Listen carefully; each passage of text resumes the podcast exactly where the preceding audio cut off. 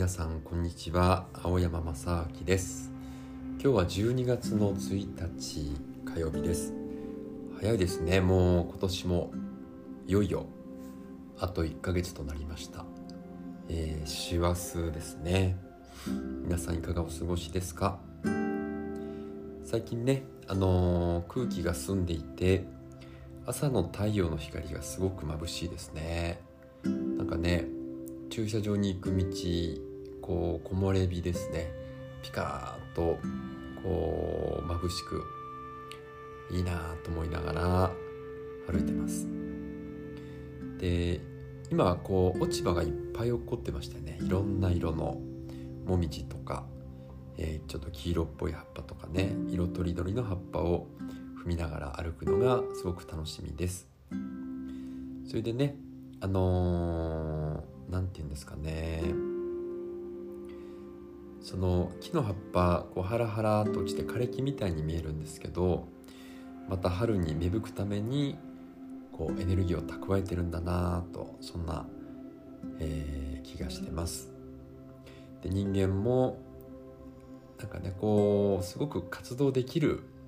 時ありますよね。こういろんなことをたくさんやってですね活動的にたくさんの仕事をしてエネルギッシュに動き回る時期もあれば、まあ、今はねコロナでなかなか思うように活動できなかったりとかね、えー、じれったい思いされてる方もいらっしゃるかなと思いますけど、まあ、こう休む時期っていうのもありますからねその間にいろんな勉強をして、えー、次のねステップのためにエネルギーを蓄えると。でそんな段階なのかもしれませんね。今自分がどの段階にいるのかなっていうことを見極めてあのまあいろいろね備えてお休みする時にはねゆっくりとエネルギーを蓄えましょう。ということでですね、えー、今日は死体のポーズの話をします、えー、死体のポーズですねシャバーサナなんですけどあのー、日本ってねこう死を意味嫌うそんな風習があるんじゃないかなと思ってます。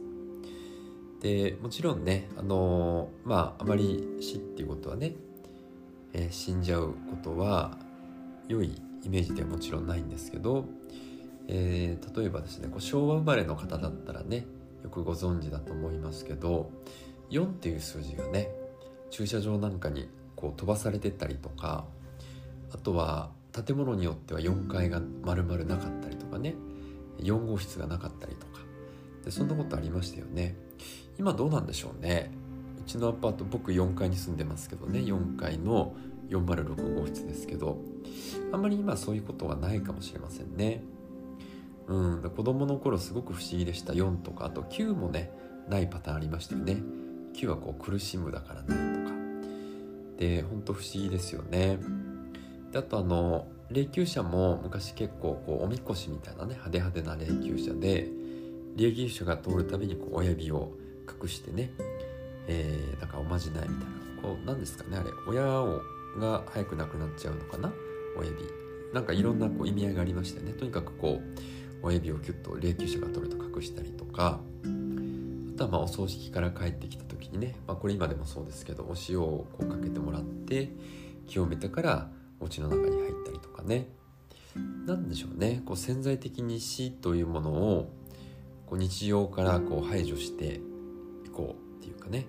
あの、まあ、非日常のちょっと忌まわしいものみたいなね。汚れたものみたいな、えー、そういう風習があるんじゃないかなと思います。もちろんねこう風習なのでいいとか悪いとかではないんですけどね。こう日常の中に死をあまり入れないというね国民性というかえー、そういう風習があるのかなというふうに思ってます。でねあのー、僕昔インドに行った時にこうガンジス川のほとりに、えー、数日滞在しましてすごくねあの大きなゆったりした時間の中でですねこうチャイ屋さんでこうチャイを飲んで日がない一日ぼーっとねガンジス川眺めてました。ガンジス川に何箇所か確かね火葬場みたいなのがあって、えー、インドのお葬式はねこう死体を燃やすんだよなんてね、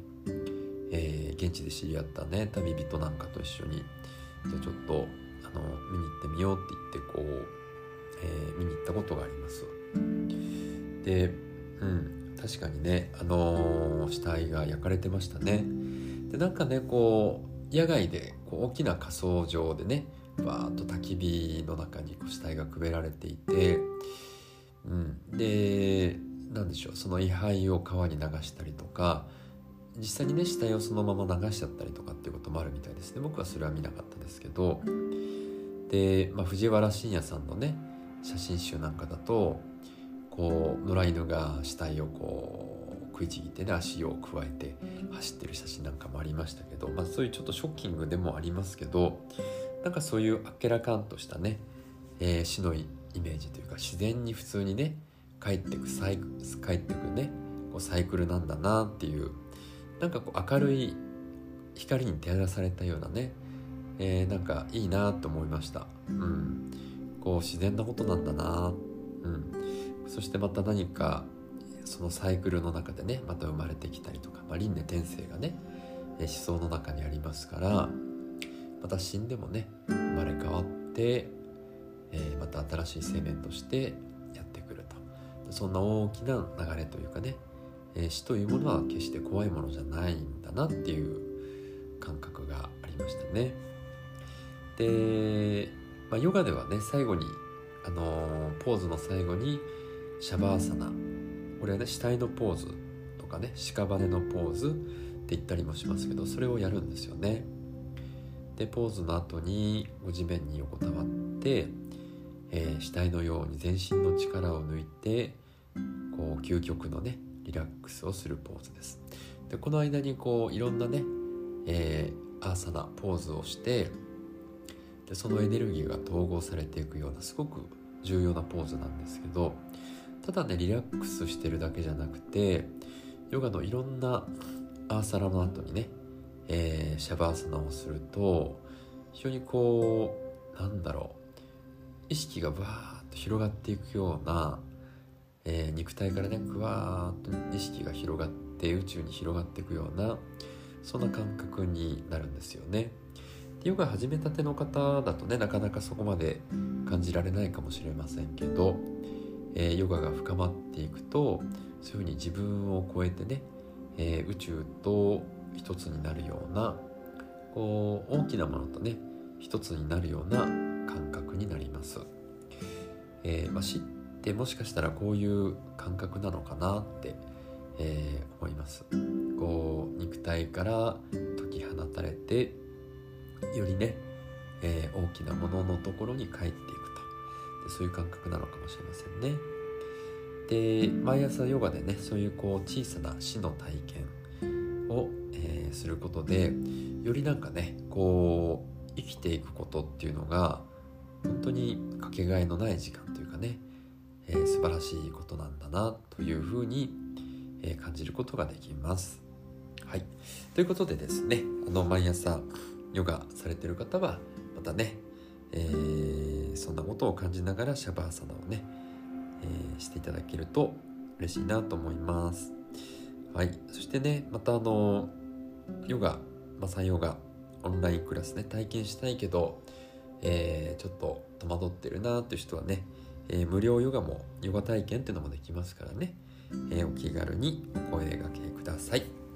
はい、というわけで今日は、